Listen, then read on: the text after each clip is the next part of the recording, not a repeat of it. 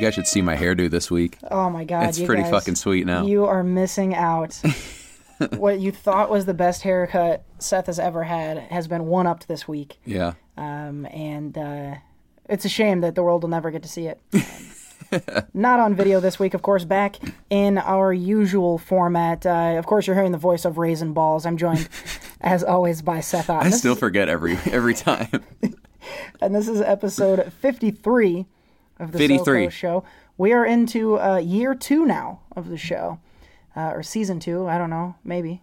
I guess season two. Season two of the Soko Show, sure. starting today. Uh, you may have noticed some new uh, artwork around the show. Yeah. want to give a quick shout out to our good friend Stephanie Mathis. Um, she is a She doesn't like being called Stephanie. Sorry. Well, okay, fine. Steph Mathis. That's her name is Stephanie. Fine, whatever. We love you, Steph. Um, Steph Mathis is a graphic designer out of Des Moines, Iowa, and a good friend of the show, and of course of uh, Seth and me, Raisin Balls, as well. so uh, we just want to shout her out. Thank you, uh, Steph, for the cool new artwork and thumbnails and all the all the stuff that you did. Um, so poke around the um, podcast page, and of course check out the YouTube channel At Jared Buckendahl. where you can see uh, all the updated look. And uh, if you if you like what you see, um, we're going to link also in the description box to Steph's Etsy page, um, where she does some uh, freelance design work. So you can check her out. Um, she does a lot of really great work, and uh, really you should uh, you should go check her out and pay her lots of money to do graphic design things for you because she does a good job. So, uh, Steph, we love you. Thank you. Pay and, uh, billions. Let's uh let's let's get the show rolling. Uh, Seth, I, I don't know what it is, but I'm told that you have you have something to start the show with. I love bringing up weird YouTube videos. so, Do you want to set this clip up that you I brought do. to me? so of course, we're from Iowa, as most people know. And for for the two listeners we have outside of Iowa, and uh, Iowa doesn't make the news very often. And you know, we're pretty boring. We're a flyover state. No one really comes here. You know, whatever. There are flies all over our state. Yeah, that's fucking true. And uh, so one one thing kind of went viral this week, or la- maybe late last week, uh, about a ta- town hall meeting. Uh, I won't reveal what the town hall meeting is for. Uh, you will hear that in the video. But uh, this woman kind of uh, decided that she wanted to go on a bit of a tirade. So, uh, without further ado, a woman from Davenport, Iowa, at the local town hall meeting. All right, I haven't seen this, so this is for my first time. So here we go. We're gonna link to this below if you want to watch yourselves, guys. But It's uh, a- I'm gonna play it. You'll hear the audio here, but if you want the video, check out the link below. Here we go. It's a bit lengthy, but it, it's worth it. That's what she said. This woman looks hilarious. Are you playing it? Hello, my name is Lisa Ann White Whitmer Wagman. I just moved here because I'm getting a divorce, and it's not final till September 18th. My husband will not give me any money, not one penny. The lawyer won't help me. My husband won't help me. My dad, Marlon Lee Whitmer, he's a minister, won't help me. She's putting everybody on blast. My stepmother won't help me. This is sad. My mother passed away funny? seven years ago. And my dad and Annie Hockhausen, they wrote at Vera French that they both are my parents. Annie is my stepmom. I'm not quite sure why I'm here or what I'm doing, what? but there's a reason. My lawyer is Justin Title. Oh God, name drop. I don't know fuck, if you've lady. ever heard of him. Is she waiting for us to say which? I'm moving down to oh. Texas soon to help the children in Texas. I'm a very loving parent. Very, very, very loving parent. I have a 20 year old daughter. She's going to college at St. Ambrose this fall. She's in Oh, her. Muscatine College right now. Her name's Brianna Elizabeth. She thinks she's on Facebook. and she is not helping me because oh, she's God, no one's 20 fucking she's this scared. She doesn't want her parents to separate or divorce.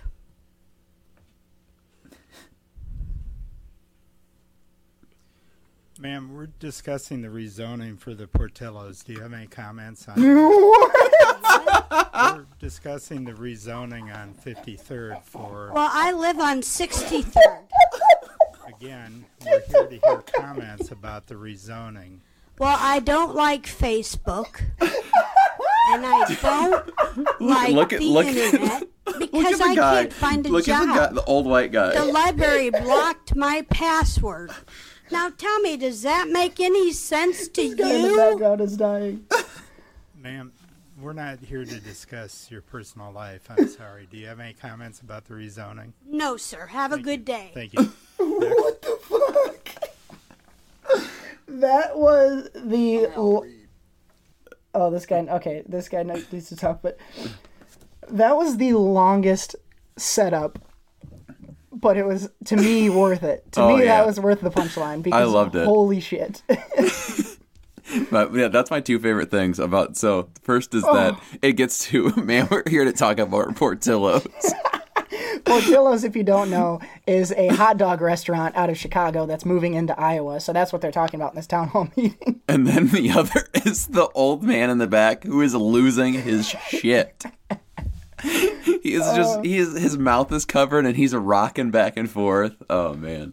I got to tell you, man, I I seriously doubted you uh, for a long time. Well, yeah, because the first minute and a half, it's like, oh, and then she starts getting weirder and, I felt and weirder. Sad for her, and then this guy's just like, "Bitch, that ain't what we're talking about right now." We're here to talk about hot dogs.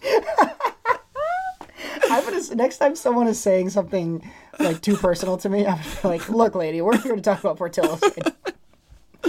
oh my god! Um, wow. Well, I. whew, that was something, uh, and and now I'm kind of weirdly glad that uh, that that was the clip that he brought. Oh my god! Um, did we already? I'm so thrown off now. I laughed too hard. Uh, episode 53. Yeah, Uh, we yeah, we did all that, didn't we? yeah. Jesus, uh, Cody, we- we're here to talk about hot dogs. that's not my name. Oh, raisin balls. Sorry. Thank you very much. Now that we got that shit sorted out, let's get into the show. We're going to start, as always, by hearing from either the Iron Sheik or Gary Busey. What about the Iron Busey The Iron- or Gary Chic? Ooh, I like Gary Chic. That sounds like his fashion line. All right, who are we hearing from this week? I call you a punk.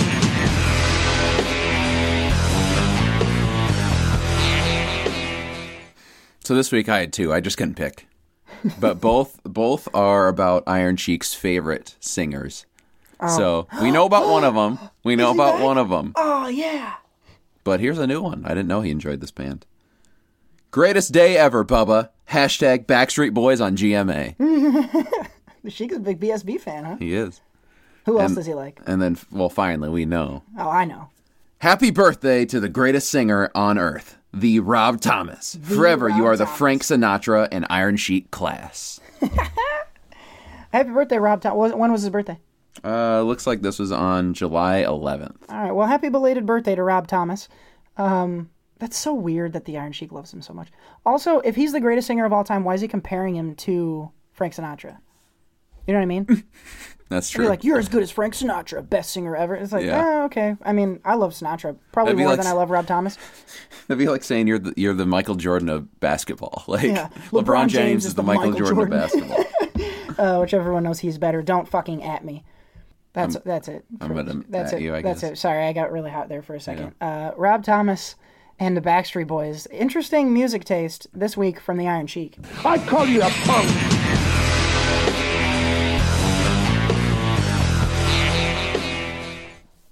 If you like books, and who doesn't, then you're probably going to like listening to them. Uh, if you do like listening to books, there's a lot of qualifying questions. Do you like books? Do you like listening to them? Do you like streaming them on your phone? Uh, do you like streaming them on the on your phone in the most convenient and easiest way possible? well, you don't have to stream them. You can download them. Do you like getting shit for no money? Well, if you answered yes to uh, all those questions, then you should go to audibletrial.com slash SOCO. Uh, we, uh, of course, have a relationship with Audible where you can go to our link and get your first 30 days of Audible plus your first book for free. Which uh, there is no better deal than that. Uh, everybody likes to get their shit for no money. So, uh, again, if you want to go listen to some sweet books, there are millions and millions available. I would say that their audio book library is huge. Library. It's the biggest. It's They have, bigger. they have the best so impressive. library, huh? So great, library. the library's huge. How am I doing with that? Is that should I keep should I keep trying or No. No, I should give up on on Yeah. Donnie T as an okay. I'm gonna give up on Donnie T. Like But we what- all are. What we should yeah, ugh, yeah. Uh, what we what no one should give up on. Politics corner. Yeah, politics corner. We're gonna add a politics part to the show this week. No, that's Yeah. not true. Um, but what is true and what you should not give up on is audibletrial.com slash SOCO. Hit the link in the description box. Again, it's 30 days and your first book for free. Free! Um, I do know that my next audiobook, I definitely want read by uh, Lorianne Dittmer, or whatever the fuck her name is. Is that the lady from I don't know what her name Portillo's? is. Yeah. It would take her 24 hours to get you through. my it. lawyer is Justin Title. Forward by. Yeah, that would that would be infuriating. Um, are we playing games this week? I don't know, are we? Yeah, we are. Oh, okay, because I didn't. For a whole year, I concentrated equally on two things fucking and Cock-flavored lollipop. Yeah, sex. I'm assuming the game you wanted to play is Rip Torn or Dirty Porn. Oh no, I was gonna play uh, hopscotch and hand jobs. That's what I wanted to play. Okay, that's a fun game. I'm good at one of those things. Guess which one? Well, we'll leave it up to you to decide. Hit us up on Twitter at Soko Show Pod. no, direct that one straight to at Cody underscore Cody and Michael. Don't, don't want it. Uh, at Soko Show Pod, Seth will filter through uh, the responses. What do you think I'm better at, hand jobs or hopscotch? I definitely bet hopscotch. Speaking of, uh, well, speaking of things I'm good at, uh, Rip Torn movies. What do we got? Uh, Or dirty porn movies. or potentially dirty porn. Um, what uh, what's the subject of the game this week? Rip torn or dirty porn? That's the subject. The either a character from a rip torn film or a male porn star. Ryan Driller. That, I'm not even gonna think about it. That's porn. Yeah, it's porn. That's porn. I just wanted to get to that one. Ryan Driller. My other favorite though, I was I was cackling upstairs or downstairs while I was looking it up, um, going through these lists of porn stars. Is there's a porn star just named Small Hands? That's that's his name. Small hands. Um, but yeah, of course, uh, my favorite part of picking porn star here is that I get to go through their Oh, their famous titles, of course. uh, the they their starring roles. So Say again the name. Ryan Driller, Ryan Driller. That's Ryan Driller. I should have. I never mind. What? I should have made you repeat it like I always do, but that one was too good. Yeah, Ryan Driller starred in Slut Hotel Part Four. Oh, Pole skills and holes filled. that's a tough. That's like a uh, tongue twister a bit. Yeah, I bet you sometimes get twisted in that. Pole skills and holes filled. And finally, probably one of your favorites just because of the pun. Jim Aztecs. yeah, that's pretty great. That's some snappy wordplay. Yeah. What do you think they do in gymnastics? Uh, Probably some hand, hand jabs and hopscotch. Probably hand jobs and hopscotch. That's of course Ryan Driller. The game is Rip Torn or Dirty Porn. for a whole year, I concentrated equally on two things fucking and Cock-flavored lollipop. Uh. Yeah, sex. a lot of a lot of goofiness so far in the show. I'm very excited to see where this goes. Um, let's jump into the news. We're going to start this week with video games. Video games! Wow! Wow! Wow! Uh, yeah, video game news. Brought to you by John Cena's Jockstrap. Dun, dun, dun. That's no sponsor this week for video games. That's true. Uh, so yeah, video game news. Nothing real big, no like new video game news, but kind of off of a tangent of that. Uh, we got an Uncharted fan film this week. yes, we did. Yes, we did. I was very excited. Um, something I kind of saw tweeted by Nathan Fillion, who starred in this this fan film. He tweeted uh, like I think Friday a picture of some maps and stuff that looked very Uncharted like, and said seven sixteen eighteen. So Can there be a map of a place that's uncharted? Isn't that kind of the idea? Isn't that an oxymoron? I guess so. But it looked like a lot, a lot like Nathan Drake's desk, and I think there was also something else that he tweeted, kind of related to Nathan Drake. People for years have been clamoring for him to play Nathan Drake in the movie. Uh, of course, he's not a huge movie star, so I doubt he'll ever get the chance to actually do it. But we got the next best thing in this fan film. Uh, I had a chance to check it out. Did you end up checking it out? I did. Yeah, I did watch this. Well, let me get your thoughts. You know what I think about it. Yeah, yeah, yeah. So uh, it's about 15 minutes long. It's definitely worth a look. Um, we'll we'll link to it down below so you guys can check it out for yourselves. Um, I do like this. Um, I'm not a huge Uncharted fan, but I'm aware enough of the character, and I think Nathan Fillion. He's I mean he's been the dream casting for this for a long time. And I think he's well suited for it. Um, he there's some snappy wordplay here and there. Uh, definitely kind of uh, tossing some shit at the bad guys, even though they have the upper hand Yep. very entertaining. I there was one really cool shot um, when he kind of has to flip into action mode. Mm-hmm. That there was some, a very cool trick with the camera that made it look very similar to the game. Did you Yep. notice? You know what I'm talking Yeah, about? Yeah, I saw that too. I thought that was very cool, um, and I really enjoy when they do stuff like that. Very subtle. Probably you wouldn't notice it unless you've played the game, but Right. um, a very cool thing. Um, I, I did like the actor. I, I don't know his name uh, who played Sully in this. Yeah. he was. He's been in a bunch of stuff. He's been in some things. He was in that movie, um, Don't Breathe, where he was oh yeah, guy, that was him. and uh, he's fucking terrifying in that. But um, yeah, I really enjoyed this. It's, I mean, it's you know, it's not, uh, it's nothing that you're gonna freak out and piss your pants over. I don't think, but Right. it's a very cool. I think a proof of concept almost that um, this th- th- this could be something if they if they go to do this now. Um, you know, clearly the budget isn't super, super there. There's no huge action scenes, so you're missing kind of some of that Uncharted feel. But I definitely think that the big takeaway is Nathan Fillion should probably play this guy. Yeah, it's it'll be interesting because yeah, that the uh, the Tom Holland one is still in the works officially Mm-hmm. at Sony with him playing a younger Drake, and I think, God, it's it's so hard because yeah, I did like Nathan Fillion a lot. I mean, they, they really captured a lot of the essence of the game. Yep. which I I enjoyed. Um, and I, I I was sitting there thinking like this could be a really cool movie, especially if they you know did the Uncharted thing and they eventually threw in like a, you know the big action set piece like the games have. Uh, it's it, I don't know though. It's I I I could, but I couldn't see him carrying a whole movie, you know. And like you said, I think it is more of a kind of what could be, you know. Oh, that being said, though, I'm kind of excited. I, I am actually kind of excited to see what Tom Holland could do as a young Drake, and then eventually lead into that. Maybe Oh, yeah. you know, maybe they could even do like a flashback or flash forward thing with Nathan Fillion, just kind of as a quick Drake, you know, scene in there. Oh, yeah. I don't know. There, there's a lot of cool stuff they could do, but I do think that this could show Sony like, hey, we need to get this actually going because they've been dragging their feet on it for a long time, and Mm-hmm. it could make a really, really good movie, a really cool action because it is a movie already, you know, and especially if they threw in some of the storylines, uh, like they like if they did the Uncharted two movie, perfect. That's that, that is Yeah. easily still to this day. It's been ten years since that came out. Still the best story I've ever played in a video game to date. Better than a lot of movies that I've seen. So, uh, it they could definitely do a real real cool stuff and make a lot of money with some like they could make Uncharted the next action franchise. You know, honestly, they could make that into a, a, a huge movie franchise uh, along the lines of a. I, I could see a Mission Impossible even because Drake has got that same. He's got he's different than than Ethan Hunt, but he's got he's very charismatic, and the story is built around the characters and their their relationships with each other. And then you add in huge, sweet action action pieces. Yep. Uh, you add in some cool mythical stuff here and there. Maybe tone it down just a little bit, but honestly, you could there could be a huge franchise off Uncharted, and there's a lot of money to be made. You know, you said something there that, that caught my attention, of course, and that was Mission Impossible. And as I think about it, I I I don't think you're very far off.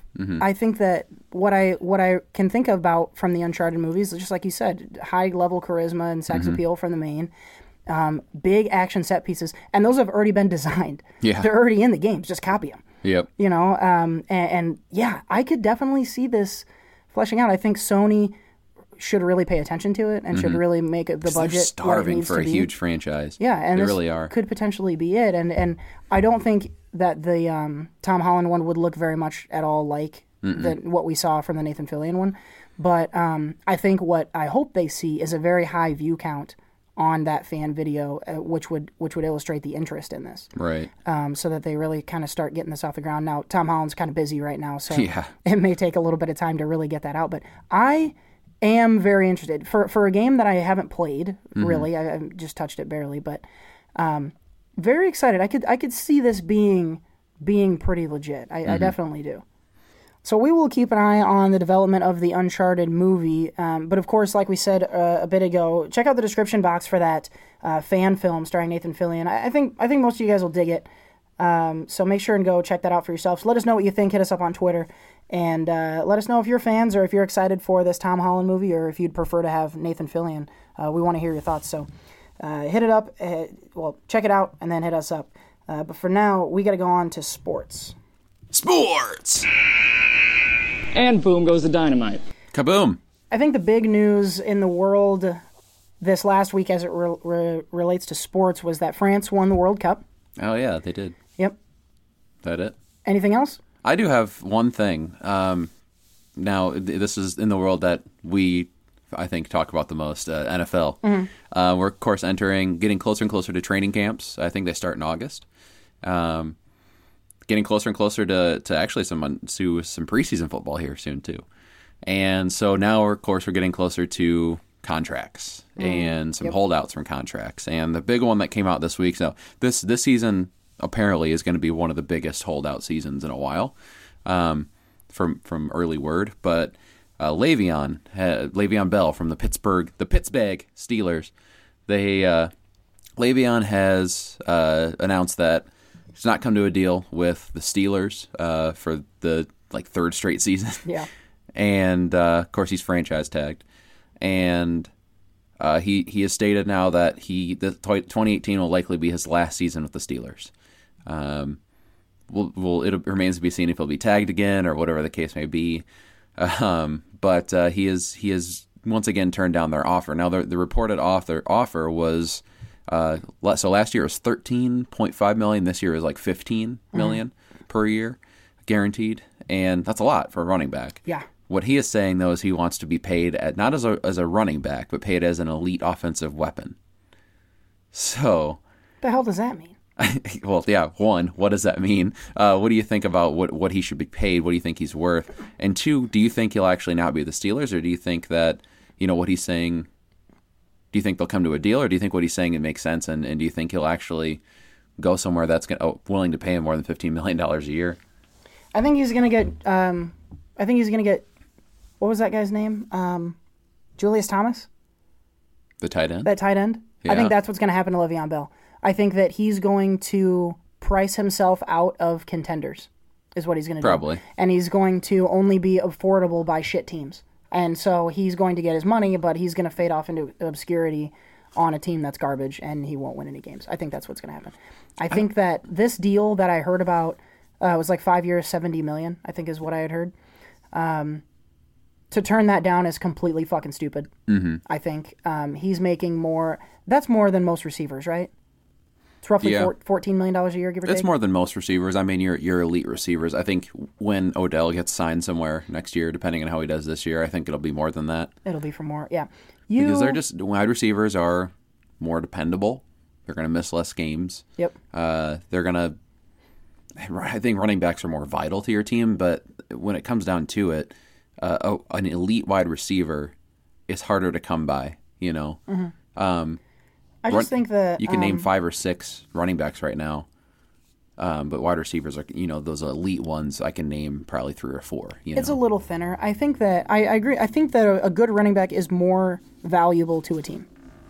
But Depends on that type of offense. yeah, yeah, and of course, yes, definitely it does. Um, I think that they do touch the ball more often, so I can see I could see a running back being more valuable than a wide receiver. But they don't play as long. They're gonna get hurt. Bell himself has not played a full season.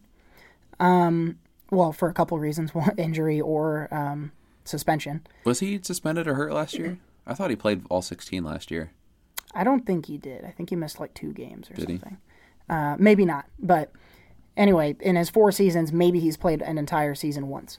But, Right, yeah. You know, and first of all, there's no market for what he's calling himself. You know, mm-hmm. there's no. Oh, I should be making what is elite offensive weapon money. That doesn't fucking make any sense. Mm-hmm. He's he, that would be a historic contract for a running back. I think like 30 million of that is guaranteed, which is absolutely crazy. Um, especially for a player who's going to touch it that much, the risk of injury is high. And if I'm him, I'm now going into a contract or going into what would be a contract year on a team that I've already said I don't want to play for right. and risking getting injured and ruining all this. Yep. Um, my question to you would be, what level of effort do you think you're going to see? How much time do you do you expect he may, maybe spends less time on the field, almost like a junior in the NCAA who already knows he's going to get drafted? Do you think he'll sit some, or will we see a low effort Le'Veon Bell, or will we see him trying to ball out for the contract? I think the latter. I think he'll be balling out. Uh, he. It sounds like he will not show up to training camp at all. So he'll he'll he'll play. Word is he'll play week one, and go full. You know, go the whole season, uh, as long as he doesn't get hurt. Which those holdouts always get hurt. So mark my words. Right now, July seventeenth, whatever today is, he's gonna get hurt if he holds out. Um, yeah, I think he's gonna go full bore, just like we're gonna see Odell go full bore. I, I mean, I, I so. the it's. I mean, he's done it the last couple of years now. When he's played, you know, he's he's going full bore. He's he's playing for that contract now. I do think what he's asking for is unreasonable. I agree with you.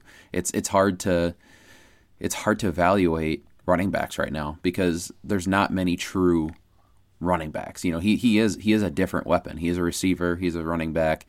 Uh, it's just hard. It's hard to tell. You know, but I do think though that with with playing you know quote unquote contract year and and proving that he's worth not 15 million a year, but he's worth 25 million a year or whatever. Yeah. Uh, that which I'm sure because I think he's also looking at quarterback contracts, which are historically more too. You know, I think he's looking at as an elite offensive weapon any player. A quarterback. Yeah. He thinks he's whatever. I th- that's that's my opinion. I, I have nothing to base it off of. But when you say you're an elite offensive weapon, I think that includes every position, and he wants to be. I think he's the type of guy who wants to be the highest played player, player in football, not just you know running back or wide receiver or tight end. So we'll see. You know, we'll, we'll see what happens with it all. I think he's gonna. I do think he'll have a monster year until he until he gets hurt.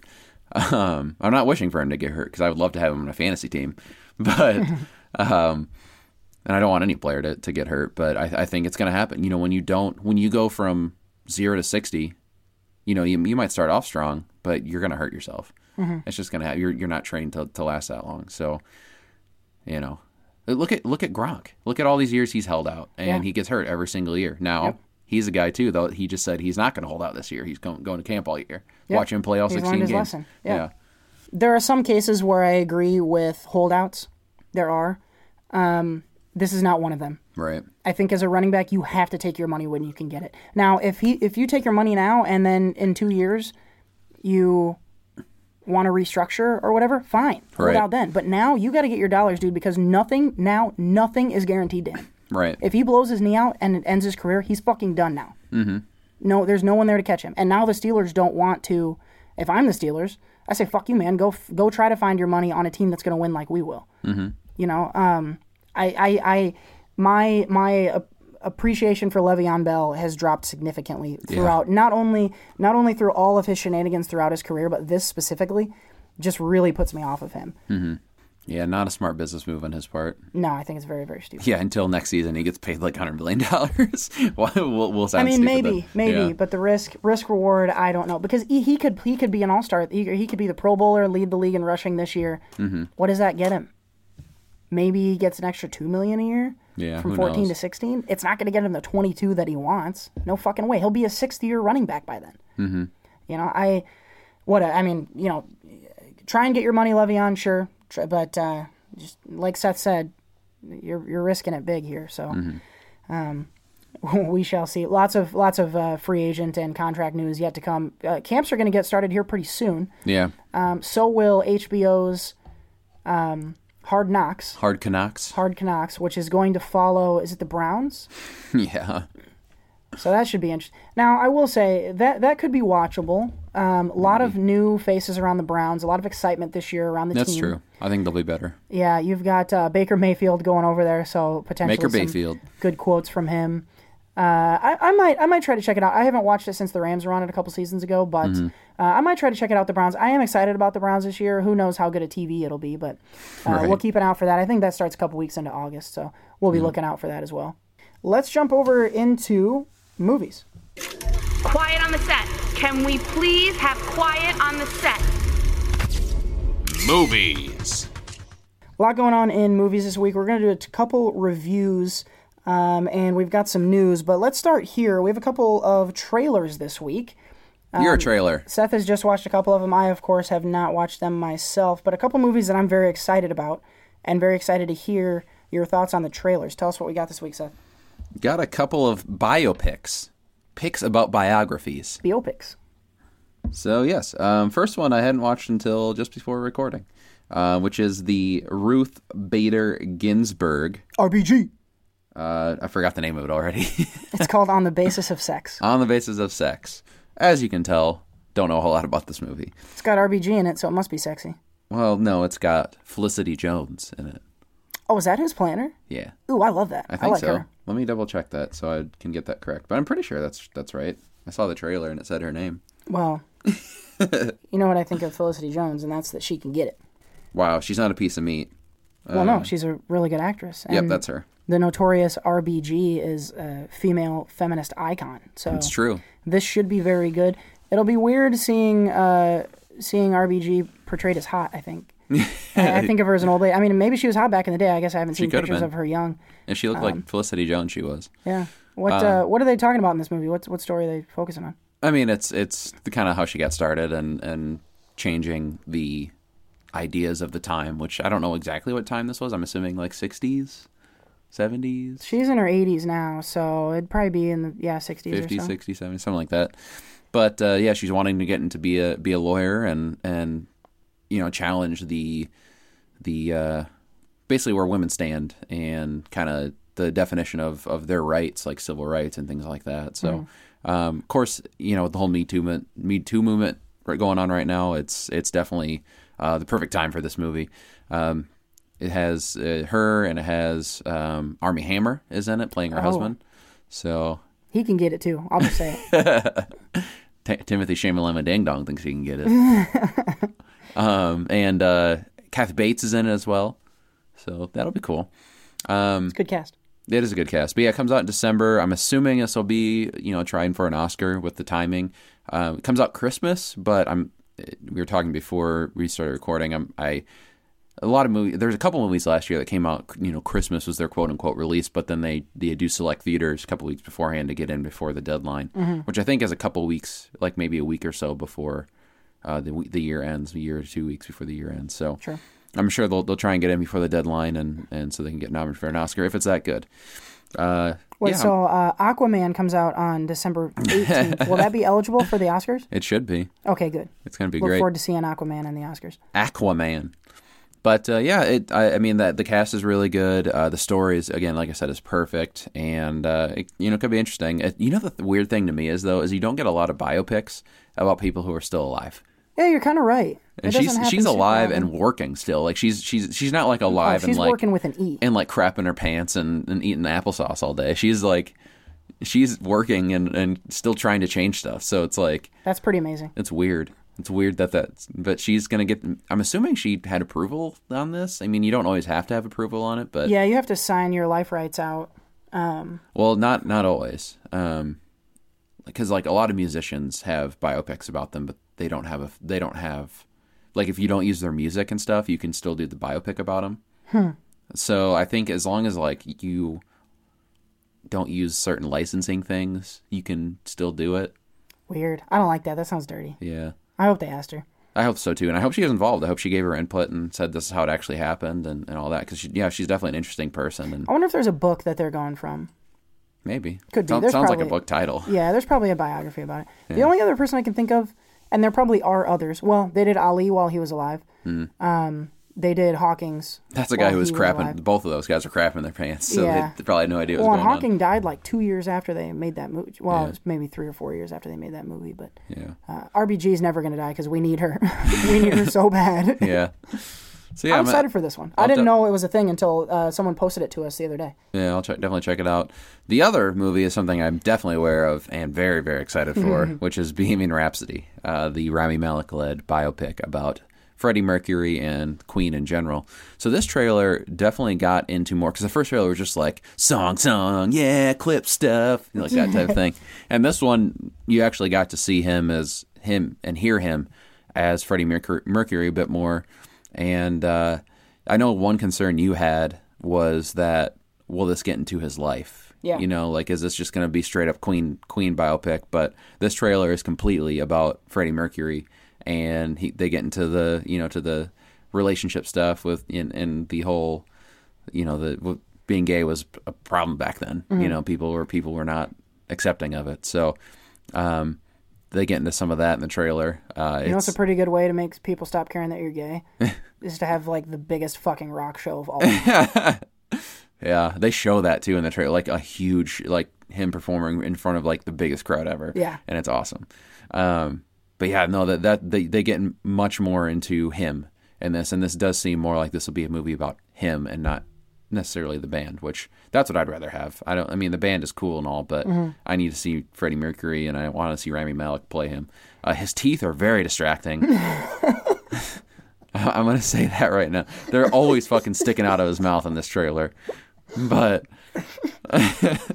Weird thing to fucking point out. they just they're always hanging out of his damn mouth. But uh, no, it it looks it looks great. I cannot wait for this movie.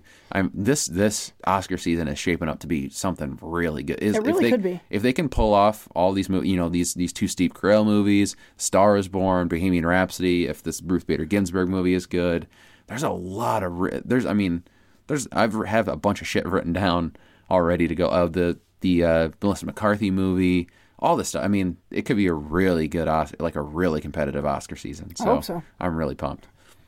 So yeah, I'm excited. Let's do it. Well, that'll definitely be an exciting time. We'll of course have to play our Oscar game again. I'm probably going to win this year. Um, but let's move on to some news. Uh, the most exciting piece of news for me this week is something that we've been talking about for a while, but it was finally made official. Zombieland 2 Two. is going to be uh, well it's in pre-production now so that's officially going to happen they have all four stars back for the sequel emma stone um, uh, uh, uh, fucking jesus why can't i think of any of Woody abigail breslin woody harrelson Jesse Eisenberg, and jesse eisenberg wow i Mark Zuckerberg. totally just brain derped for the second there.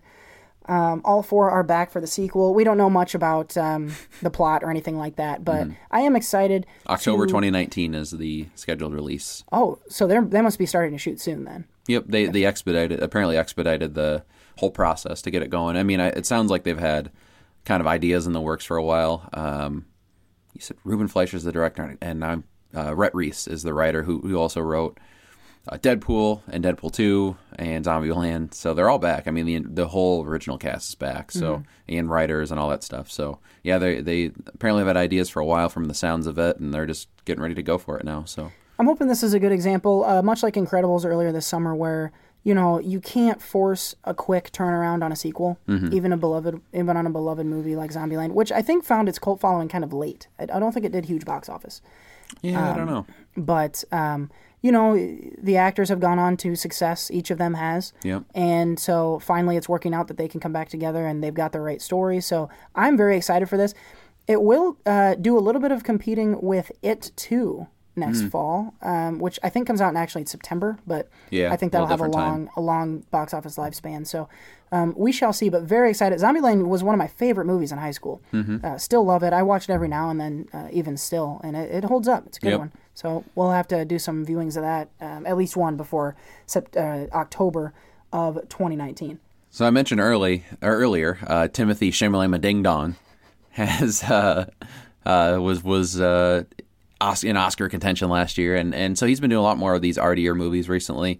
Uh, but he's kind of landed his first big blockbuster uh, recently.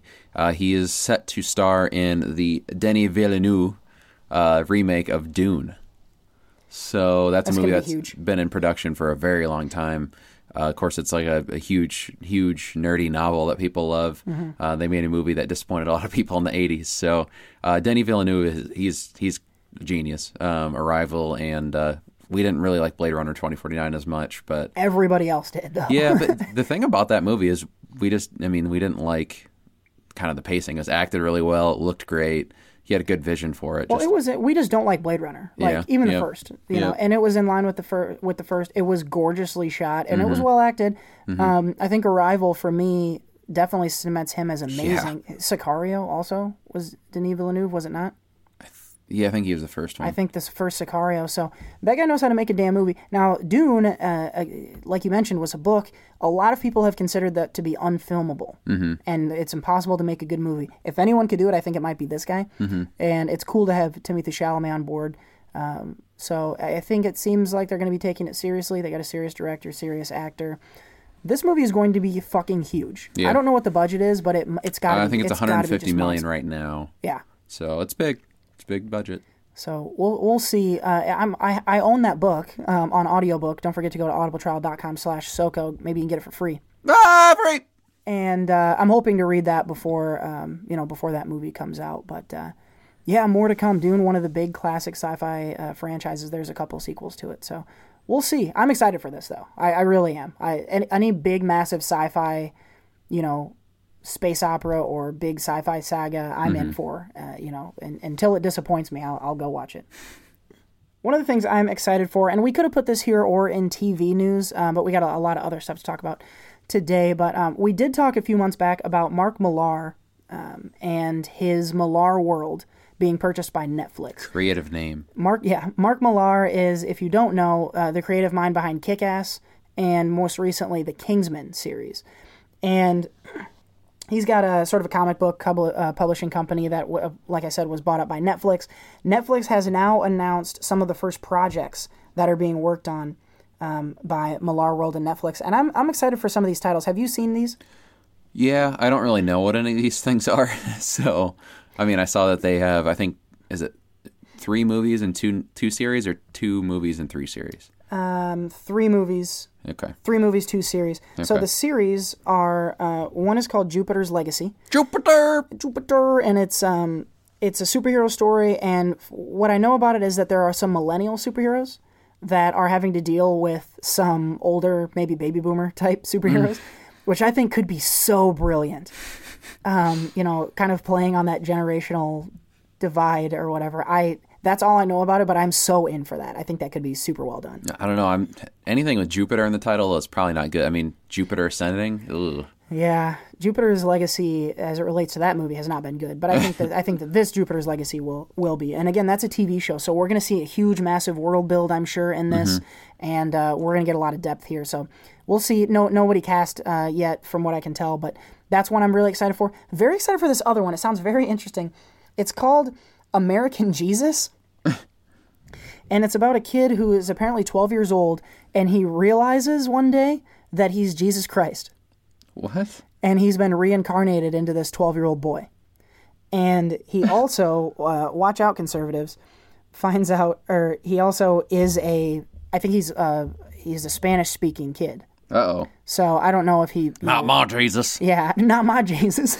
I don't know if he's, um, you know, part part Spanish or part Mexican or whatever. Um, but he's going to be bilingual. So uh, that's pretty cool. But yeah, this kid's going to wake up one day and realize he's Jesus. So How do you realize that? Is he like taking a shower and all of a sudden it turns into wine or something? uh, that'd be a pretty sweet scene. So Yeah. I'm kind of hoping that's what they do. Yeah, he's like rubbing his body and it's all just like turning into turning purple and he's like, "What's going on?" I hope that happens to me tomorrow when I shower. Just kidding. I'm not going to shower tomorrow. no, this could be cool. I think that there could be a lot of. I think this will be very probably satirical toward Christianity. Um, might not be great for the Christians out there. Um, I, th- I assume it'll be very satirical and comedic and um, probably subvert a lot of the religion and stuff that, that we have come to know. But uh, you know, I, I definitely am excited for this one. I think it could be very entertaining, and it's another series. So again, we're going to get a lot of world build um, and a lot of uh, very well fleshed out. I think that the casting of this is important um, with American Jesus. Uh, that's going to be an important, and they're really going to have to nail that, and he's going to have to act very well, or it's going to seem very offensive. And I, the thing about satire is you've got to toe the line of offensive without going over it and uh, I think who they cast will be very important here. Um, but I definitely trust Millar to handle that in a way that is, you know, with relative taste. I will say. the movies uh, are also sounding kind of interesting. Um, the first is called Empress, and it's described here as a sci-fi story about a queen who is hiding from her dictator husband. Uh, so I don't know a lot about that, but uh, lady lady led there, so um, could be some cool stuff going on there. There's one called Huck, which is about a guy who Um, apparently, he's got some supernatural abilities, and he's living in a quiet seaside town. They say. Huh. So I suspect that uh, A lot of won't be- superhero stuff. yeah, that's kind of his bag. It seems like at least um, you know the fantasy type. Um, you know, even even Kingsman, which is based in reality, is still pretty wacky and fantastical. Mhm. Um, the last one of these, I'm also excited about just because of the title. It's called Sharky the Bounty Hunter, Uh.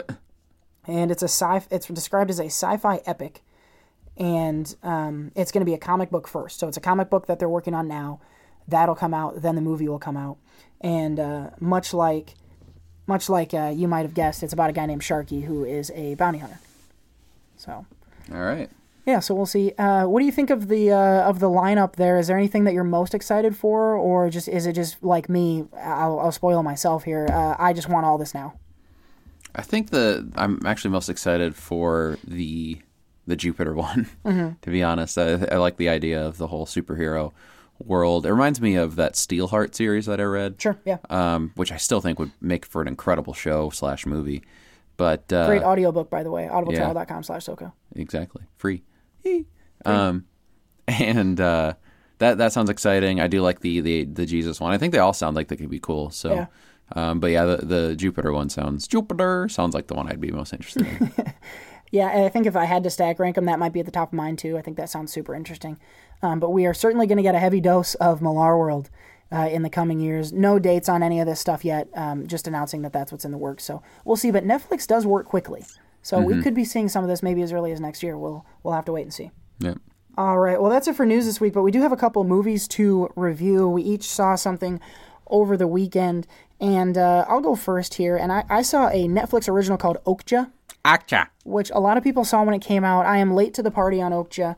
Um, and I'm going to keep this brief because I assume a lot of folks have seen it, and I don't want to give too much away um, for those who haven't. Okja is about a uh, a super pig, is how it's described in the um, in the movie, who um, has been sort of um, presented as the the cure for world hunger Mm. because Okja is super huge and will provide a lot of meat, and also um, it, sh- Okja shits very little, and so there's not a lot of the greenhouse gas from other livestock, and for various reasons, Okja is supposed to cure world hunger and be the next big livestock thing. Mm-hmm.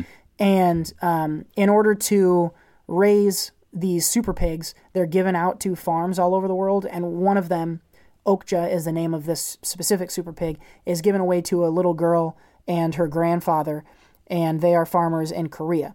And um, over the course of the time that they're raising the pig, um, they, they they develop a relationship with Okja, and then uh, the bill comes due, and uh, Okja is to be taken from them um, for you know reasons, and so the movie is about what happens after that. That's the beginning part of the movie, so I won't give out anything else that happens uh, beyond that. But I will say this is a super heartwarming movie, um, very similar to kind of a like a boy and his dog kind of movie, where you know the relationship that that she has with the pet is very um, heartwarming. Also, kind of a scary movie. Um, there's some uh, kind of some horror elements, not like a blah scary, but like some some kind of disturbing elements of this. There are some themes of um, ethics as it relates to livestock Mm. and how we treat animals that are kind of they make you think, you know, and they kind of give you another perspective. Mhm. Um, so there's a lot to uh, sort of digest in this movie and, and to sit Ha, and think. is that a pun? it wasn't intentional, but that's I'm so good at it. I do it without even thinking.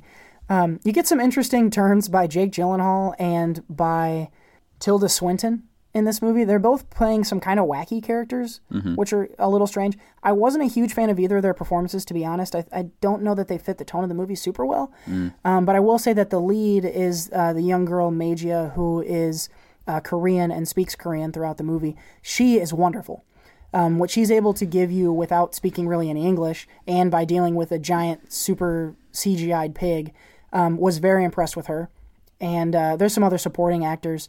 Um, uh, Steven Yeun, Yeun, who was in Steven Yeun. Yen, Yeah. um, who was in uh, Walking Dead. He- Glenn. He he shows up in this one.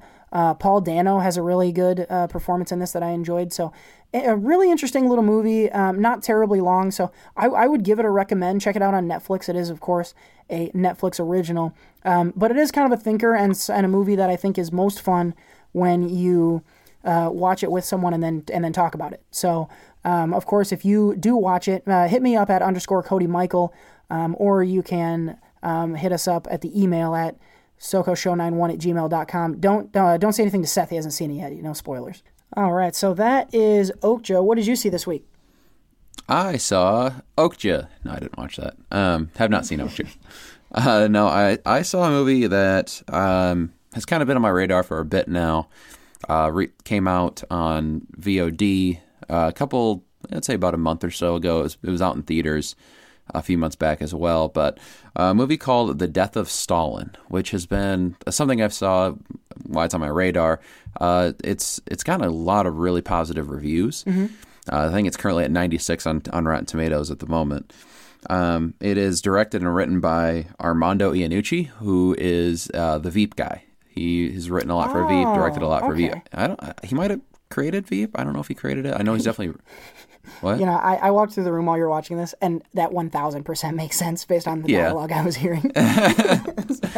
So uh, yeah, it definitely has that Veep vibe. But basically, the movie is the. I mean, it's the death of Stalin. So uh, Stalin, uh, of course, the Russian quote unquote dictator.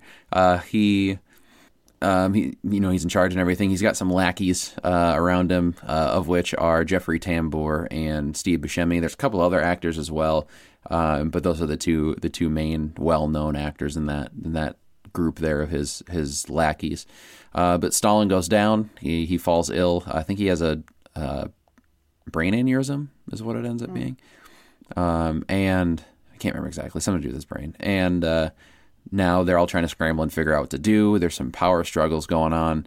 Um, according to the the Russian law, uh, the Jeffrey Tambor's character has to take over. So it's uh, that's not really a spoiler. That's kind of where the movie jumps off. So not really a spoiler, but so of course it's th- this movie. Uh, there's also a couple other actors in it. Jason Isaacs uh, is in it, um, who was uh, he was uh, Lucius Malfoy uh, in Harry Potter, and also Rupert Friend, uh, who was on Homeland. Uh, he was he was Quinn on Homeland. Um, they, they, those are kind of the main the main actors you would know in this.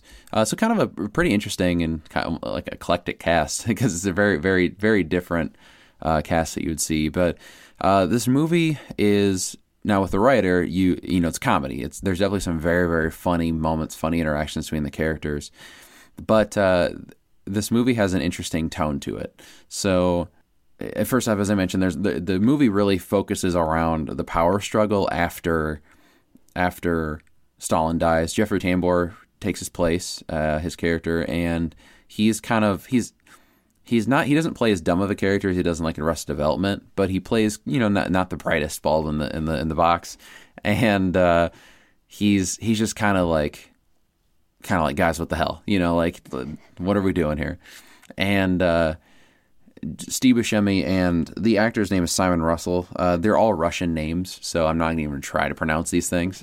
Um, but those that's where the the the big struggle goes in between. They're trying to make decisions and they're they're fighting each other back and forth on it. Um, so that that's really the whole plot of the movie from that point. Uh, as I mentioned, the tone is interesting. So it is definitely funny, and there's some comedic moments, but there's also some really brutal moments, like with some some killings and things like that. And the I think that's where the movie kind of disconnected with me a little bit because I don't think it know exactly what it wanted to be, uh, whether it wanted to be a straight up comedy or if it wanted to be um, more of a serious tone movie at times. Um, I mean, it it, it knew it wanted to be a comedy because you know there's there are some really funny lines, uh, specifically Rupert Friend, uh, who is plays Stalin's son is hilarious in this movie. Uh, he's got some really really funny lines. He plays he's kind of like a crazy you know he's crazy dude, son of Stalin, so he's kind of off the handle and stuff. He's he's he goes on power trips and stuff, but so he's he's hilarious and has some hilarious lines. But then like you see people's brains in this movie, people get headshotted. Um, thousands of people die in certain instances. So it's like, wh- what are you trying to be? Because you know, I, I I sit there and I would laugh, and then all of a sudden I'd be like, "Oh, that's fucked up." so I I think what I was expecting going in was a straight up comedy, and it didn't take it there exactly. Um, two, I'm also not a huge like I'm not a huge political fan. Uh, I mean, of course, I like House of Cards, but that doesn't really after season two. That's really not a whole lot of politics involved anymore. And I think with like this movie, uh, there is more of like the Russian stuff going on there. Uh, not as much. I mean, it's not not completely that way, but it it kind of takes a little bit more for me to connect to it in that way. Um, so yeah, the tone and, and, and just that the whole political, you have to kind of be into politics to enjoy this. Just like probably Veep too. You, you have to kind of be Mm-hmm. Into it. So it, uh, I don't know. I, I think th- there's, like I said, there's some funny moments. I enjoyed that. You can't really say the performances are great because they do what they need to do. It's not like a serious drama movie, so it's not like you know they're going to be winning awards anytime soon. But uh, it does make some some kind of comments on the political landscape now too, which is the, another reason why I think a lot of people like it. Uh, I, I enjoyed the movie as a whole. I, I would recommend it if it's ever on like Netflix or Hulu or or Amazon or something. I wouldn't say go out and like rent it or buy it or anything like that. Uh, but check it out if you get a chance. Uh, definitely, if anything alone, just for the laughs of it. Um, but I think I would have enjoyed a more straight up tone, whether it be a straight up drama, which I think all of those actors can can do drama. Yeah. Um, I mean, Jeffrey Tambor's won for he's won Emmys for it. Um, Steve Buscemi's been nominated for stuff. You know, like I think all those people can do drama pretty well. So I think if this would have been a straight up drama, it would have been interesting because you get the whole political struct the political struggle throughout it, but also it would have been a straight up comedy, uh, which I think Veep is more of. Yeah. Um, you would have it, it would have been a really really funny movie if they if they would have instead of going from something you're laughing at really hard to someone getting shot in a serious way. Because there's yeah there's no like joke boom shoot to the head ha ha ha you know it's like you know people die. It's played straight. yeah. And so i think if, if they would have stuck with one of the tones i would have liked it a whole lot more. Especially if it would have been the comedy tone completely throughout i would have enjoyed it. But um yeah definitely check it out if you get a chance. So it, it's worth a watch. It's not a it, it's a good movie. It's just i think i could have enjoyed it more than i did Yeah. I, so what I've been told about this movie is that it is a very dark comedy, Mm-hmm. um, and I I've had it on my list as well. I, I may I, I may still try to check this out because yeah i think you'd like it especially knowing what you're getting going into it Yeah, and the the writing and the it's from what I understand. Correct me if I'm wrong. Super dialogue driven. Yeah. Oh, the whole thing is dialogue. Yeah, and that that I I like. You know, Yeah. um, I like Sorkin. I like um, uh, this guy from Veep. Uh, a lot of the writing on that Veep is almost entirely dialogue driven too. So. I think I might gravitate to this a little more than some folks, but yeah, I'm not such a fan of the very dark, nasty violence. So, I I'm I want to watch this now, most mostly because I I am interested to see if I like it or not. Um, I think there are parts I, to your point, parts I like and parts I won't. Um, but yeah, I'm gonna. I've had this on my list for a while. I think I might might put it up higher on the list. Yeah, I, I think you'd like it. Uh, I think the other thing too is that it just switches back and forth between the whole the tone shifts so much Kind of give you a whiplash. that it's like yeah, it's like again I, I'd want to laugh through those moments, not be like ha ha oh what the fuck you know like. So I don't know. I enjoyable definitely. It's it's a well made movie and and well written. Dialogue's good, but yeah, could have enjoyed it more. I think. Well, good. That is the death of Stalin. Uh, you've got to pay to rent it right now. Yep. Um, but so you can find it on you know Vudu, Google Play, Google Play. wherever it is you're gonna YouTube, whatever it is, Redbox, I guess. Um, wherever it is you want to rent movies, uh, check out the Death of Stalin if you're into dark comedy, but don't uh, don't don't think lightly when we say dark comedy. Um, I I don't know if I brought this up before on the show or not, but something I did to quote unquote pay for this movie. Uh, Google has this opinion rewards uh, for Google Play credits. So you just sign Google Opinion Rewards, and you just do quick surveys. Like, for example, I'll be in in if I'm in like Minneapolis and I go to a restaurant, um, it'll ask me, "Hey, did you enjoy this restaurant?" Fill, you know, it, it pulls up like a lot of the questions are even like, "Did you pay with a credit card?" Yes, no. Boom. Here's ten cents. And so that's how I rent a lot of my movies on Google Play, uh, which Google Play has the option for like Chromecast and stuff. So if you have Chromecast, you can watch it through there or whatever. But uh, I would recommend doing that because I've rented probably four or five movies just off of that alone. So it's really worth just filling because it like the the surveys that you do don't they take less than 30 seconds most of them and some like when we were in colorado i would do some of them that were like a dollar a shot and so you know, it's definitely worth it to get some free movies out of it. Just if that alone. Otherwise, you can pay for apps or whatever. But um, definitely check that out if you get a chance. It'll it'll save you some money. Well, there you go. Google Opinion Rewards. Uh, I'll try and find a link and put that down below so folks can um, get a little bit of money to uh, pay for some rentals. Because yeah, it's like four bucks for a rental. So Yeah. if you do uh, if you do enough of those, you could rent uh, maybe something like The Death of Stalin, which Yep. That's what I. I mean, that's what I did for paid for almost all of it with that. yeah. So maybe maybe the, some of those movies that you're not rushing out to see Mm-hmm. that you might be a little hesitant to pay. It's a lot easier to do it when it's for free. So Yep. Well, that's all for movies this week. A lot of conversation to be had in TV, specifically around the Emmys. So let's get into it. That's what she said. TV. Who's Emmy? All right, before we jump into the Emmy conversation, Seth, you got some news? Yeah, so uh, uh, those of us who were friends with us on Facebook saw today um, that SpongeBob SquarePants premiered yeah. premiered 19 years ago today. That is staggering. Yeah, 19 years ago. What, what was the first episode? Do you remember? The first episode is um, Help Wanted, where he gets hired at the Krusty Krab, Okay. and then in the Where it all began. in the middle there is a short uh, called Reef Blower. Oh yeah, Yeah, that's that's a fun one. And I then- remember in the SpongeBob video game you got to use the reef Yeah, blower. Yeah. yeah. and I think the second half of that episode is Tea at the Tree Dome, Okay. Which is where he meets Sandy Cheeks. Sandy cheeks. um, and he it's I'm pretty sure that's the water. I need water. yeah. I think that's the one. eh, It might be ripped pants.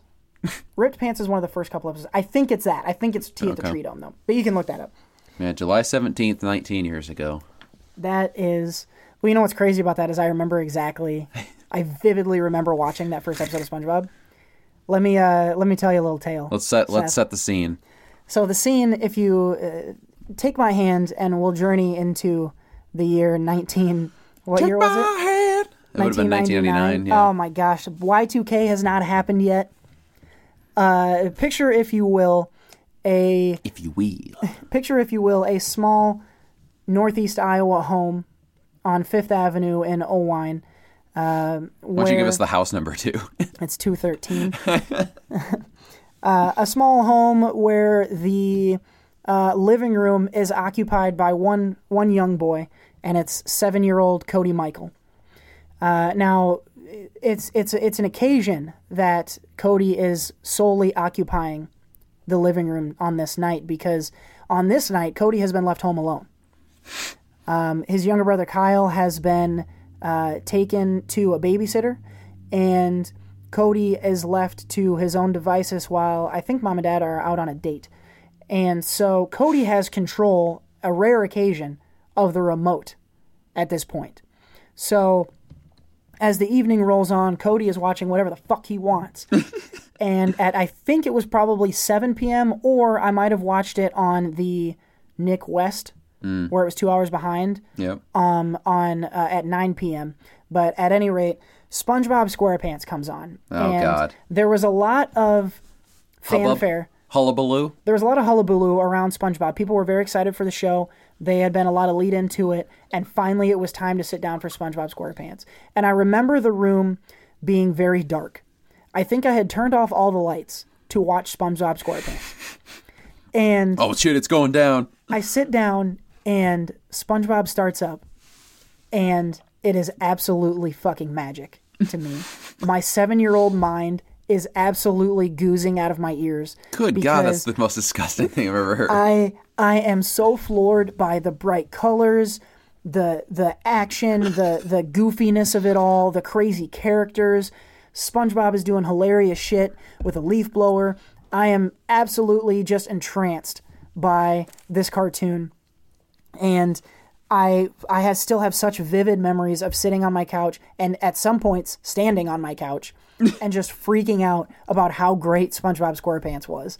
And it is one of the thing one of the memories that I have that is so uh, that I showed so cherished from childhood because SpongeBob went on to be my favorite show for many many years. I loved SpongeBob so much, and even to this day, occasionally I'll pop on an episode of SpongeBob. I watched a ton of it in college.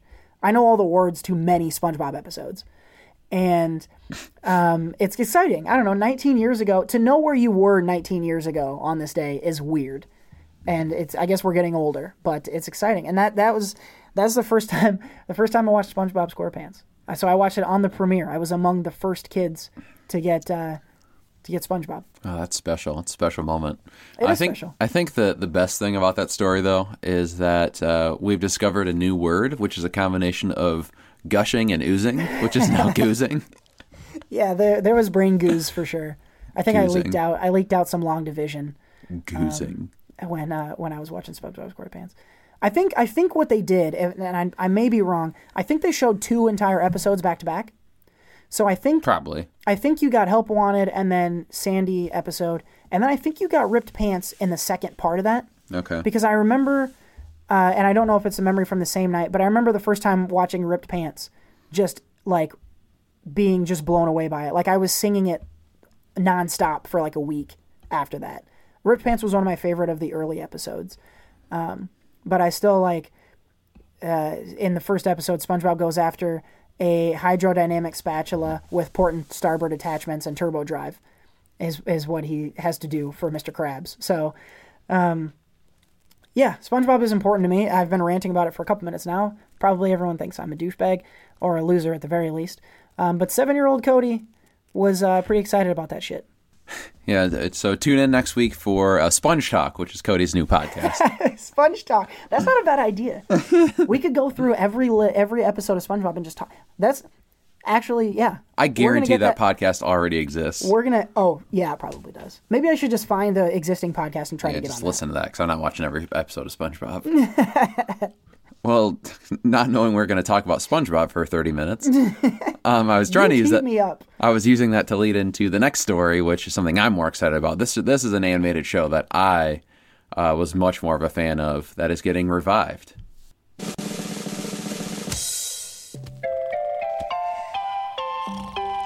What's funny is I haven't seen this in years, but I immediately know it.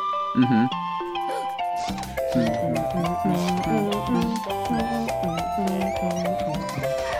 sounds so 90s.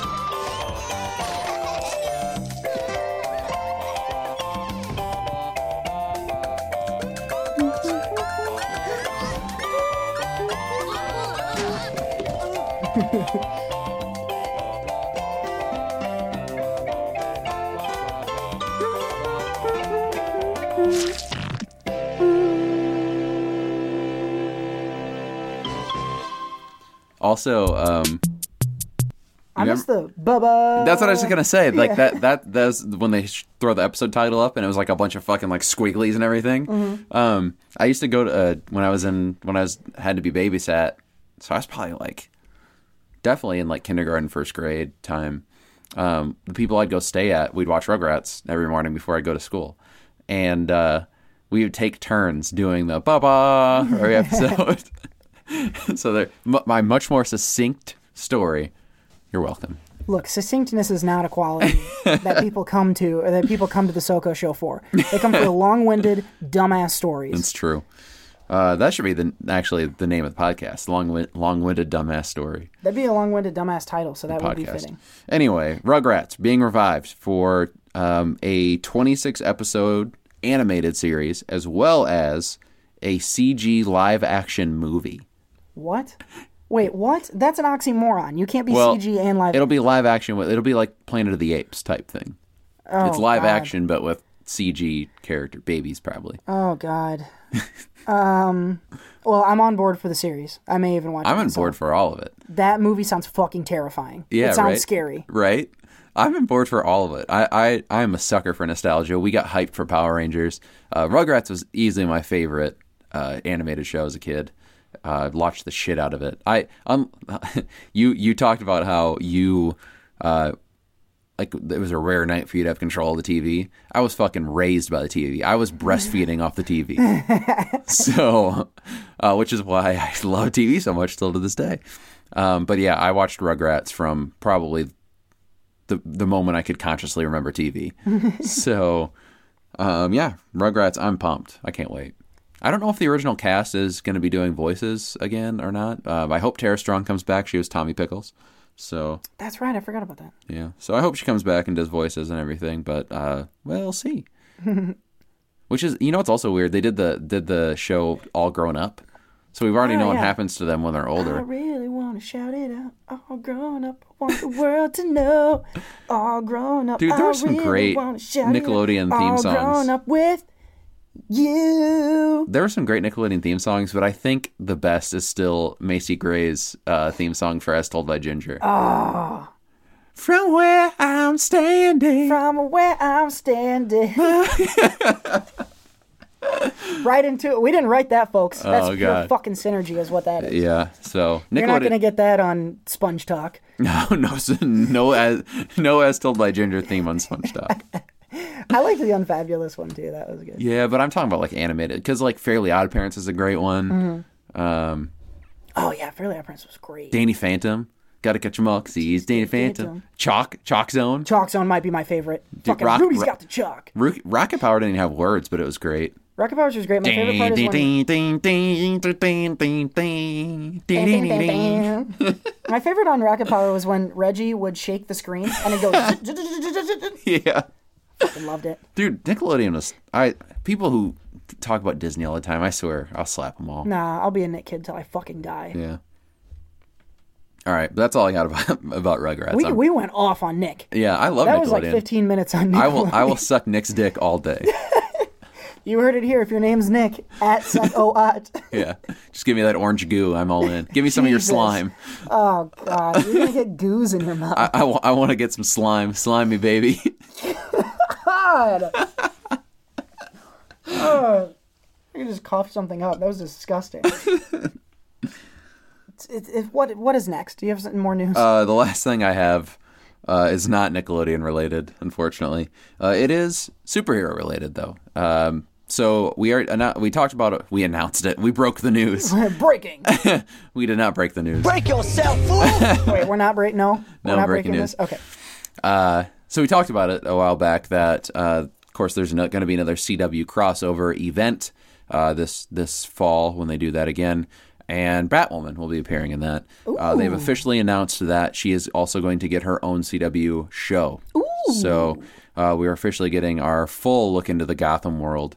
Uh, I'm excited. I, I I'm excited for some some Bat characters. A little kind of a mix because like you know Green Arrow is a lot like Batman, uh, but you know Batwoman is is a little bit more of a you know the tech savvy part of it, and you also get you know kind of more of the the uh, lore of Gotham in there, so you can get some really really cool characters you haven't gotten so far, and potentially like with Supergirl, Superman's in it. We might get a little Bruce Wayne Batman in there Ooh, too. So especially if they do if it's Barbara Gordon Batwoman, um, you know we'll get that. We'll get some Jim Gordon.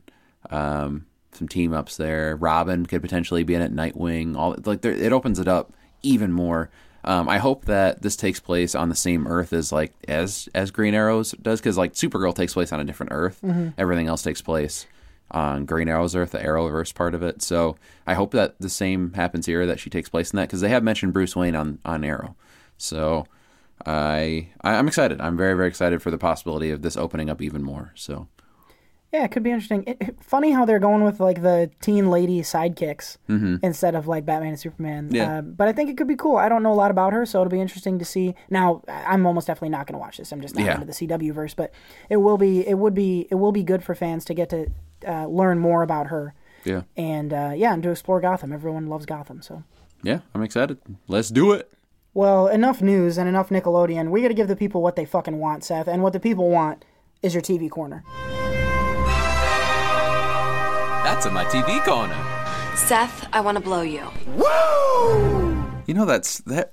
I just, it just dawned on me that that makes no sense. The TV corner, that, that, that or that Emma Stone would want to blow you. Of course, That- that, makes. That's why it's funny. no, that makes all the sense. Um, none of that, none of that sounder makes any sense at all. At least some of them make sense. That one has that makes no no sense whatsoever. It says Seth. Yeah, but like it's just me saying TV corner, Ric Flair's theme music, and then her saying she wants to blow me. You know, when you put it like that, it is pretty dumb. Um, it's great though. We talked about it last week enough. We'll get. How did it. we land on that? Yeah, We- that is absolutely. s- Anyway, Yeah. What are you reviewing this week? this week uh, is a show we'll talk about plenty in the Emmy nominations. Uh, Handmaid's Tale season two had its Mm, finale last week. Uh, of course, I talked about season one with one of my first TV corners, um, and so season two just wrapped up. We, of course, it, it builds off of what happened last season pretty much immediately. Uh, it- we all kind of know the story ish. Uh, a religious group has taken over uh, America, and which is called the Gilead, and Elisabeth Moss is the lead of the show. Uh, she plays uh, Offred slash June, who uh, is working for this family. Um, the I can't remember. I just know I just know him by the commander because he's a Commander Waterford, and then uh, Yvonne Strahovski's character, uh, Mrs. Waterford. Uh, they say, they say her name in this season. I can't remember what the fuck it is now. Brittany, No, it's like Tanya, Get the fuck out. Michelle. Am I close? No, what is it? It's like it starts with an S. I don't know. Fuck off. Anyway, I tell myself to fuck off. Um. So yeah, season two of Handmaid's Tale again takes place right after the first season, which the first season was the entirety of the book, and so of course I've you know I've talked about before. Pretty skeptical when shows and movies do this when they kind of go off the source material. This season, now going kind of going off the rails a little bit in that way, um, doesn't necessarily go off the rails as a show. Uh, it does kind of take some some liberties a bit, and it doesn't necessarily go where I where I want to see it. But I think if I'm going, you know, off some positives positive and negatives, uh, first off, the acting. The acting in the show is absolutely incredible. Um, for whatever you can say about the story, the plot, the acting is is top notch because of the the situations that these people have to go through. And when we talk about the Emmy nominations, um, you'll you, you can just see by that the acting is is incredible in the show. Uh, whether it's Elisabeth Moss, Yvonne Strahovski, the guy who plays the commander, I can't remember his name because he's relatively new, Ann Dowd. It's, I mean, just all these people bring incredible performances. I think the one thing that is also positive in terms of the story here is that you know we've had this entire season to know these characters, and so now you, you do have a little bit more care for some of these characters. Uh, there there are, there is some really really brutal stuff in this show. Again, uh, there was one episode that even stated, "Hey, there's some graphic material coming Oh, up." okay. So um, it's it's pretty brutal and kind of hard to get through. I have seen some people that we know personally. I've seen some people review who um, have been kind of negative about the show, and I, I would assume it's because of that. Because no matter what you say, the acting you can't doubt it. Um, Yeah. It's it's awesome, but the show itself has some material that's hard to hard to get through and hard to support. Just kind of like season th- uh, Thirteen Reasons Why did in that first season. That show was was you know a pretty good show, but some brutal stuff.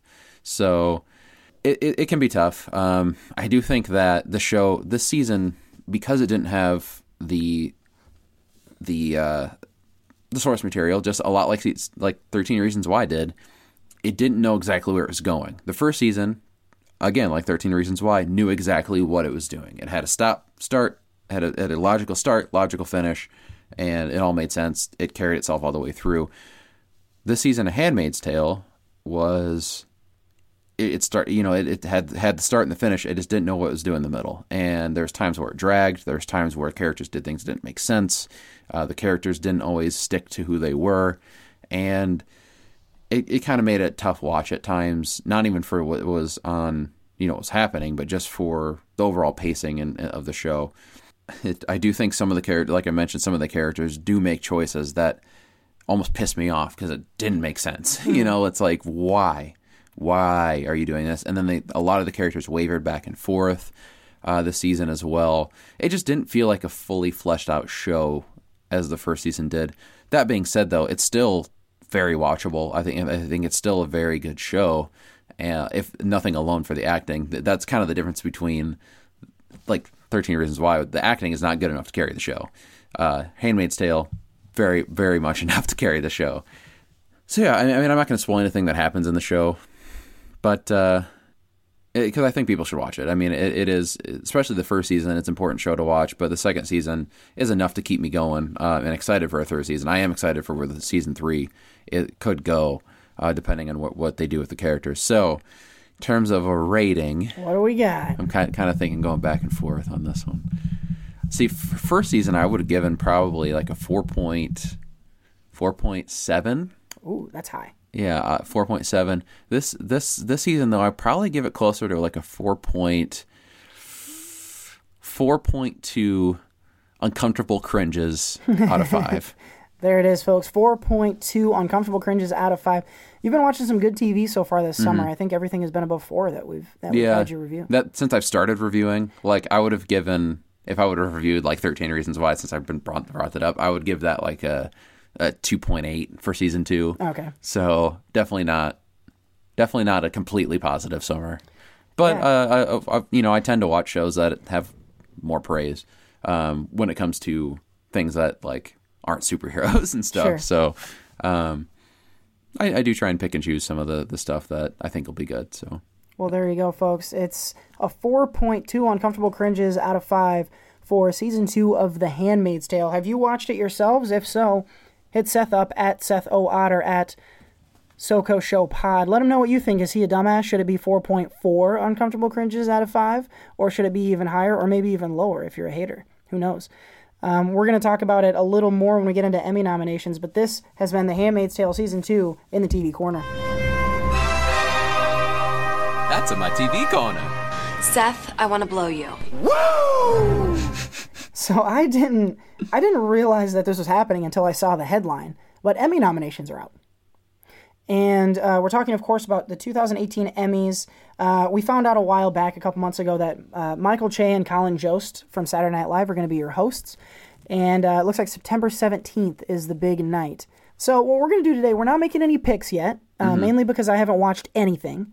Uh, well, I probably won't, but um, we're not going to make any picks today, but we're just going to scroll through some of the nominations. I'll link uh, down below to the article I'm, I'm scrolling through here. And we're just going to scroll through some of the categories and just point out some things um, that uh, that we think are significant. Maybe if there's any snubs or anything like that. All right. So, yeah, we'll go through some of the categories. I'm going to go through some of the, the main categories, ones that I, I you know talk about more, and then uh, Cody will kind of wrap things up with some with some uh, the other categories that he, that he thinks are interesting or whatnot. So, um, we'll start off with a with the best outstanding drama series. Um, most outstanding drama series, whatever. It just says drama series on this list. Fuck off. So, of course, talk Handmaid's Tale, and this is season two of it because season one was nominated last year. Uh, Game of Thrones, which makes its return back to the Emmys. Uh, this Is Us, The Crown, The Americans, which uh, is a show that hasn't traditionally been nominated for an Emmy for the show, uh, just the actors usually. Uh, Stranger Things and Westworld. Uh, out of out of those, I mean, of course, we're not going to make any picks. I've seen uh, all but three, I think. Well, no, one, two, three. Yeah, three. um, so I, I watch all those uh, currently. Um, if I were, to, I won't make a pick, but I'll say what I'm rooting for. Let's do that. We'll do what we're rooting for. Okay. Um, I think out of that, that list, I would be rooting for This Is Us. That's my favorite out of all those. Um, yeah, This Is Us. I think, um, and I, I don't really watch any of these except for uh, Stranger Things, but I think This Is Us would be. I, I'd like to see This Is Us win. Um, it would be interesting to see. Um, you know, a lot of them are these premium cable, high budget shows that have been winning lately. Last year, of course, was Handmaid's Tale. Um, it, it, I wouldn't. I'd be fine with it going back to you know sort of the big network, um, hour long, twenty episode traditional TV series. I, I could I could get with that. Next is Best Comedy Series. Uh, we got Atlanta, This is fucking stacked. Atlanta, Barry, Blackish, Curb Your Enthusiasm, Glow, The Marvelous, Marvelous Mrs. Maisel, Silicon Valley, and The Unbreakable Kimmy Schmidt. Stacked fucking cat. Yeah, Like, it is. I, I, you I, I couldn't make a pick on this if I had to right now. Yeah, it's it's uh it's a very stat category. I watch almost all these as well. I am personally rooting for Mrs. Maisel. I fucking love that show so much. Uh, it it is it is such a good show, and it's such good heart to it, and it's hilarious. Uh, show you still need to fucking watch. There's a lot on here I need to watch. I, Mrs. Maisel is, is the first, but uh, yeah, I, that that's what I'm rooting for personally. I would love it so much if they won. Because they're kind of a, a underdog there in that category. for sure. Uh, definitely would like to see. Um, you know, Veep was winning this for a while. No Veep this year, but I do like a female-led comedy to win. I Mhm. think that'd be nice. Um, for obvious reasons, I, I really like Blackish. Mhm. Um, that's a show that I do watch, and I think is an important show and a good one. Um, of course, Atlanta. Um, you Yeah, know, that's the that- thing is, I wouldn't be mad if like half of these won. yeah, Atlanta's going to get all the attention. I really did like uh, Silicon Valley this season. Glow is getting crazy praise this year. So this is, I mean, I don't even know if I can pick just who I would root for. Mhm. Um, this is this is an absolutely just just packed category. So we got lead actor in a drama series. I'll skip limited series just because they're I hadn't seen any of these, and Sinner was snubbed, so fuck you. Uh, lead actor in a drama series, uh, we have Jason Bateman for Ozark, Sterling K. Brown, of course, for This Is Us, Ed Harris for Westworld, uh, Matthew Rhys for The Americans. Like I mentioned, they're always nominated. Milo Milo Venti- Ventimiglia. you being unable to pronounce that goes back an entire year. Yeah, it's true. uh, Rocky's son for This Is Us. Um, really, though, his name is not that. His name is fucking uh, Jack Pearson, so suck it. And Jeffrey Wright for Westworld. I watch all of those shows. um, I'm personally pulling for. This might be a surprise, but Jason Bateman. Um, I thought he was great in Ozark. I'm really happy that someone got nominated for that show, Mhm. and he's a traditionally comedic actor. He's, pr- I think, he's been nominated for Arrested Development in comedy before. Um, I think that he definitely deserves a win in this. Do I think he'll win? Probably not, but I would love for him to win this. I guess um, I don't watch any of these, but I, I do like Sterling Brown a lot. Actually, I don't watch Americans. I lied. yeah, you don't watch you Yeah. don't watch everything, Seth. Yeah. Jesus, you missed one of these. Suck it. Uh, I like Sterling Brown. Um, you know, I really liked him in Black Panther. That Black Panther was really my introduction to him, Mhm. and I enjoyed him in that. I've seen him in a couple things since.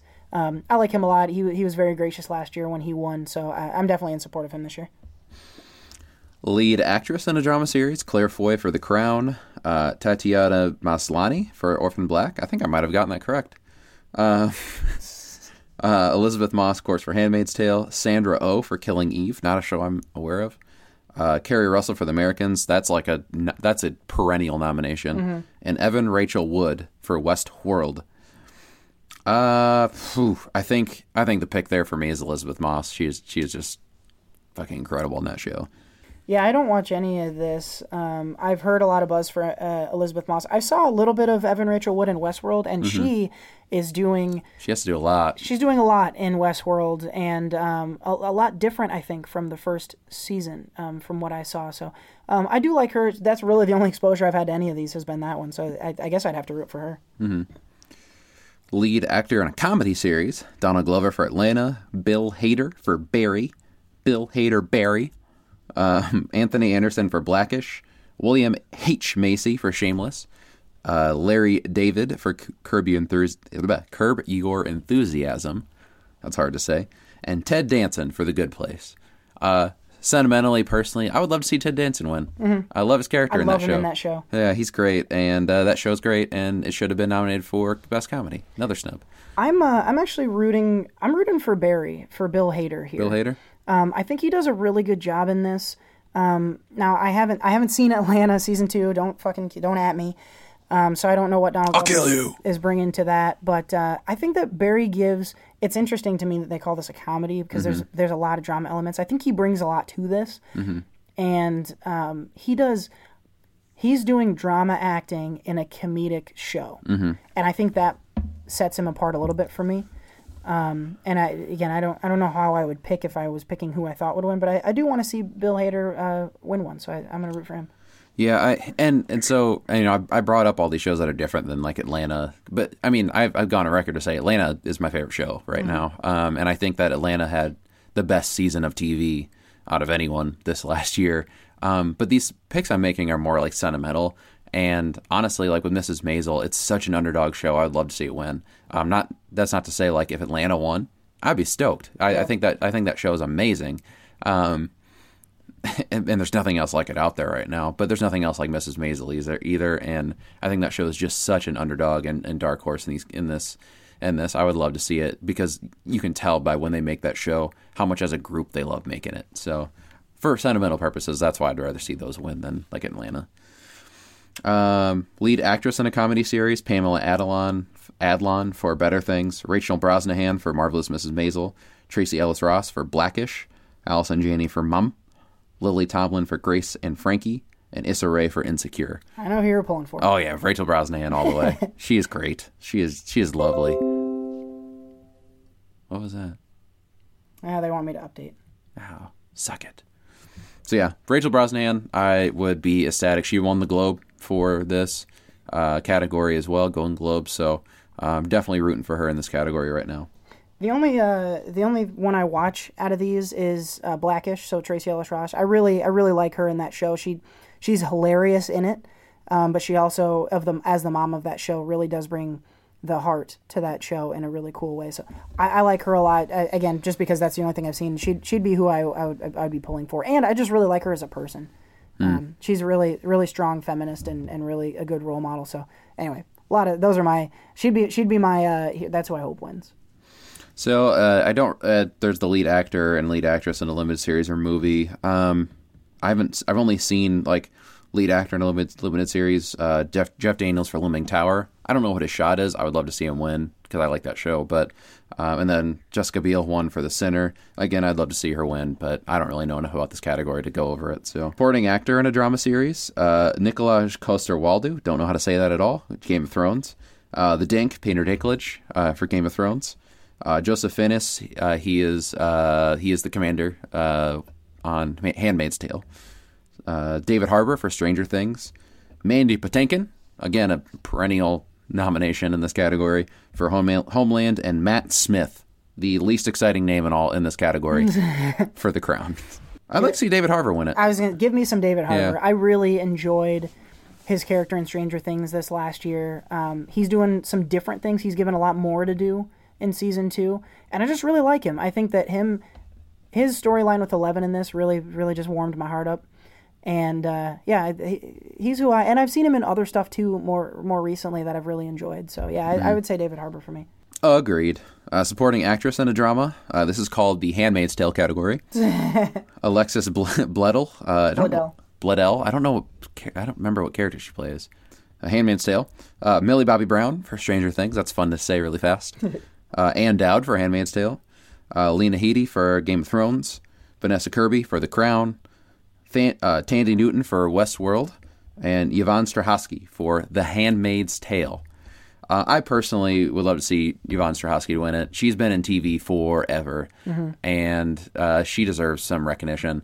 Uh, she was in comedy for a long time, and she's made that transition over to a serious actor. Uh, she plays she plays a really interesting character, especially this season in *Handmaid's Tale*. She's definitely has more depth to her. Um, would love to see her win. Of course, Ann Dowd won last year. I was really excited for. Uh, but I, yeah, I definitely want to see Yvonne Strahovski win this year. Yeah, I think um, I would be rooting for her too, mainly because I love her in Chuck, which is one of my favorite shows all time. her as Sarah in Chuck was. Whew, I was already in a, I was already a man, but when I watched that show, but that was a second sexual awakening that I had because she can get it. Jesus. Moving on. Supporting actor in a comedy series. I'm Louie Anderson for Baskets. Um, He's Alec- in that. Yeah, he's it's his show. Um, Wait, I thought it was Zach Galifianakis show. it is. Uh, I think Louie Anderson writes on it. I'm not sure though. I could Oh, be okay. wrong. Um, Alec Baldwin, of course, playing Trump in Saturday Night Live. Tituss Burgess uh, for uh, Unbreakable Kimmy Schmidt. I just realized that that's his character's name too. Titus Andromedon. Uh, Brian Tyree Henry, who plays Paper Boy. Paper boy, trying Atlanta. to get that paper boy. Uh, Tony Shalhoub, who's been nominated for Emmys for fucking years. Uh, this time though for the marvelous Mrs. Maisel.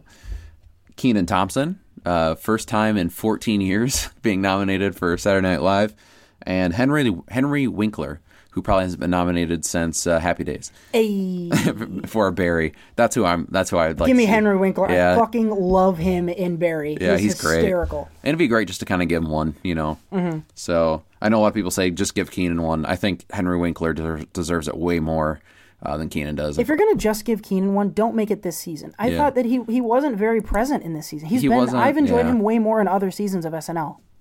Yeah, uh, and honestly, I mean, I like Kenan a lot. I really do. But and it, it's good that he's getting some recognition. But um, he, he I, I don't think he'll ever win one if he, you know. But it's, TV is just so good Mhm. right now that it, it's going to be possible, like especially with SNL, just kind of.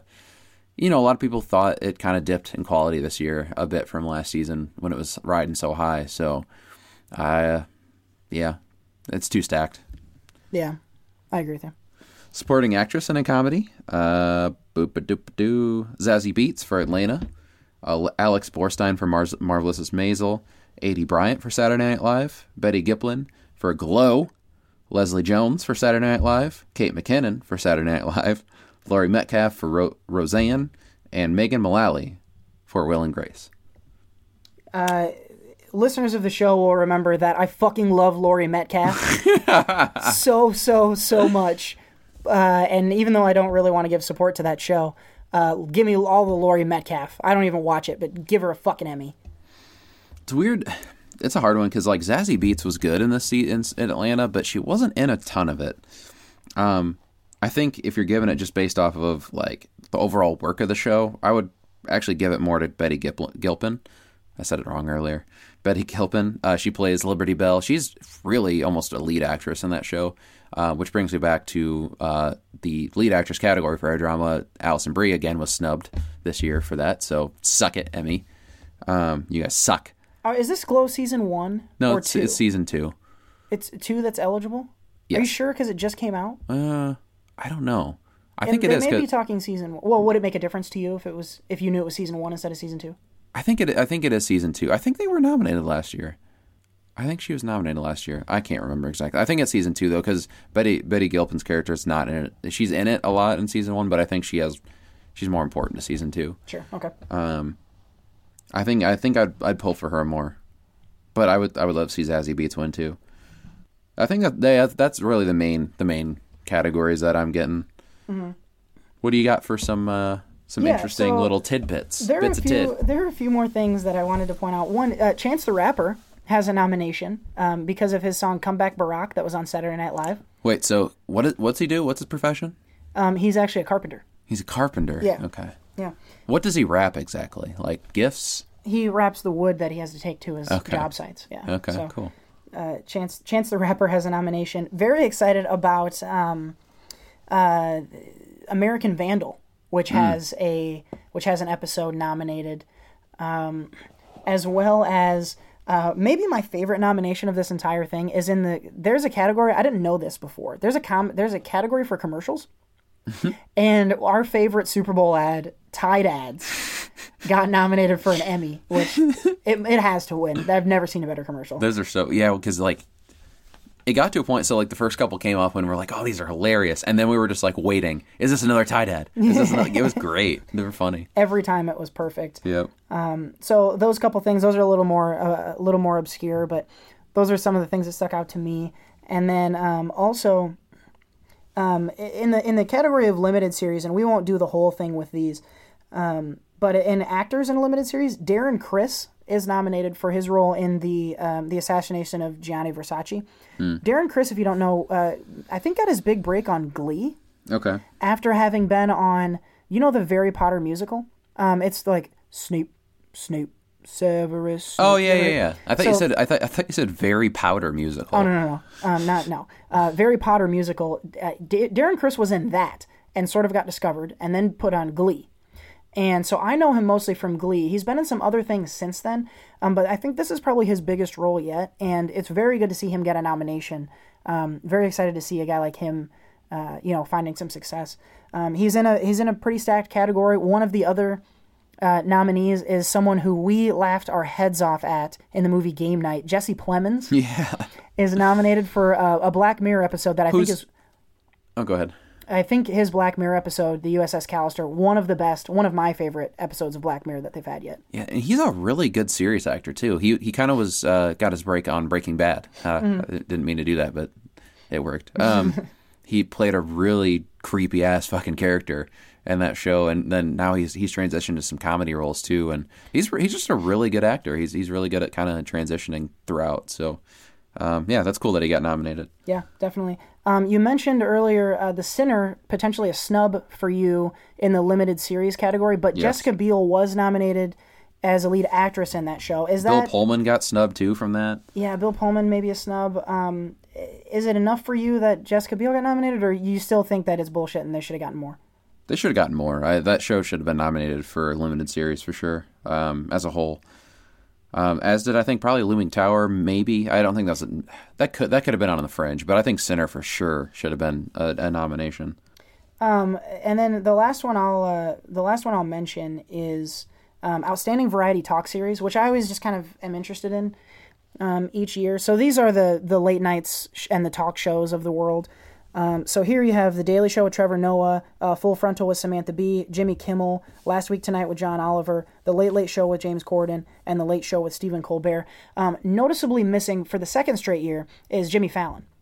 And I think that um, last year when we talked about this, I was not surprised. I think Fallon has found sort of a groove that he's in that's fine. Mm-hmm. And he's not doing, not really innovating or doing anything too crazy.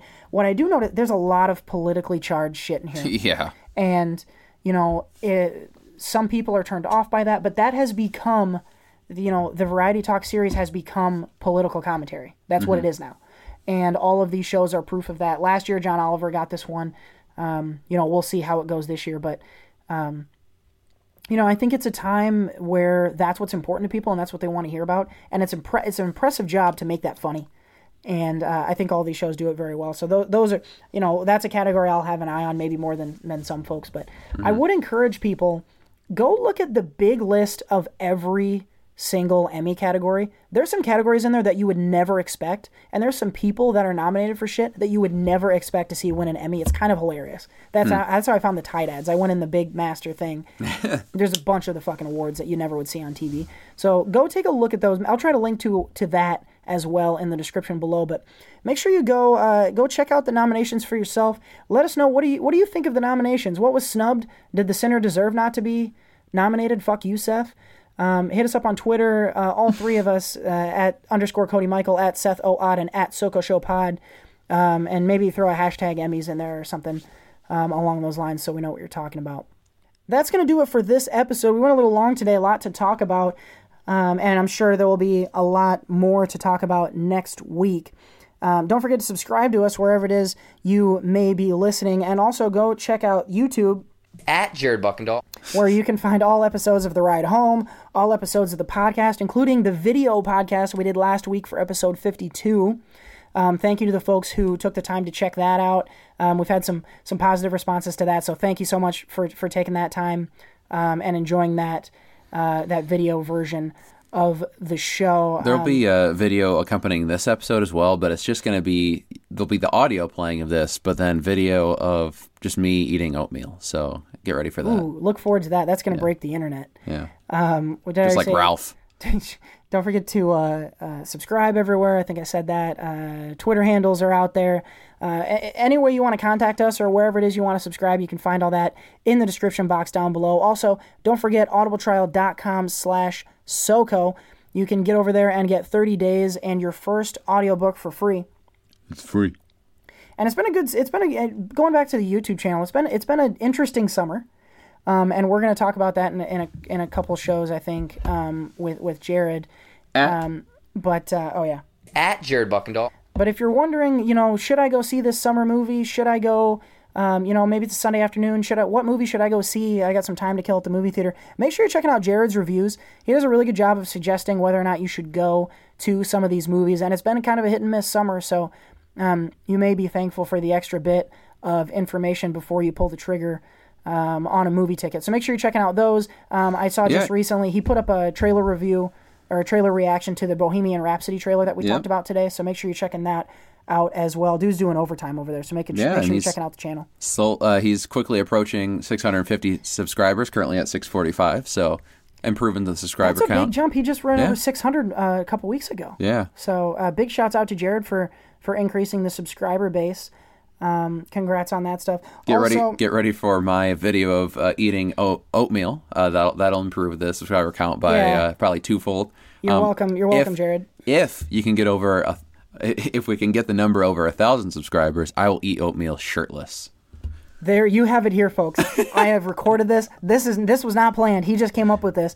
If we get Jared to a thousand subscribers, there will be a video of Seth shirtless eating oatmeal posted to the YouTube channel. At Jared Buckendahl. This is serious shit, people. We need to get the word out. This is important. The world needs to see this. Okay? So let's make it happen. One last shout out before we end the show, of course. Thank you uh, to Steph Mathis for her artwork on uh, the the channel rebrand. So um, if you want to check out some really cool Etsy things that she's doing, uh, check out the link down below for her store. That's going to do it for episode 53. We will, of course, be back next week with episode 54. This has been Raisin Balls, as well as Seth Odd, and we will see you next week. Bye.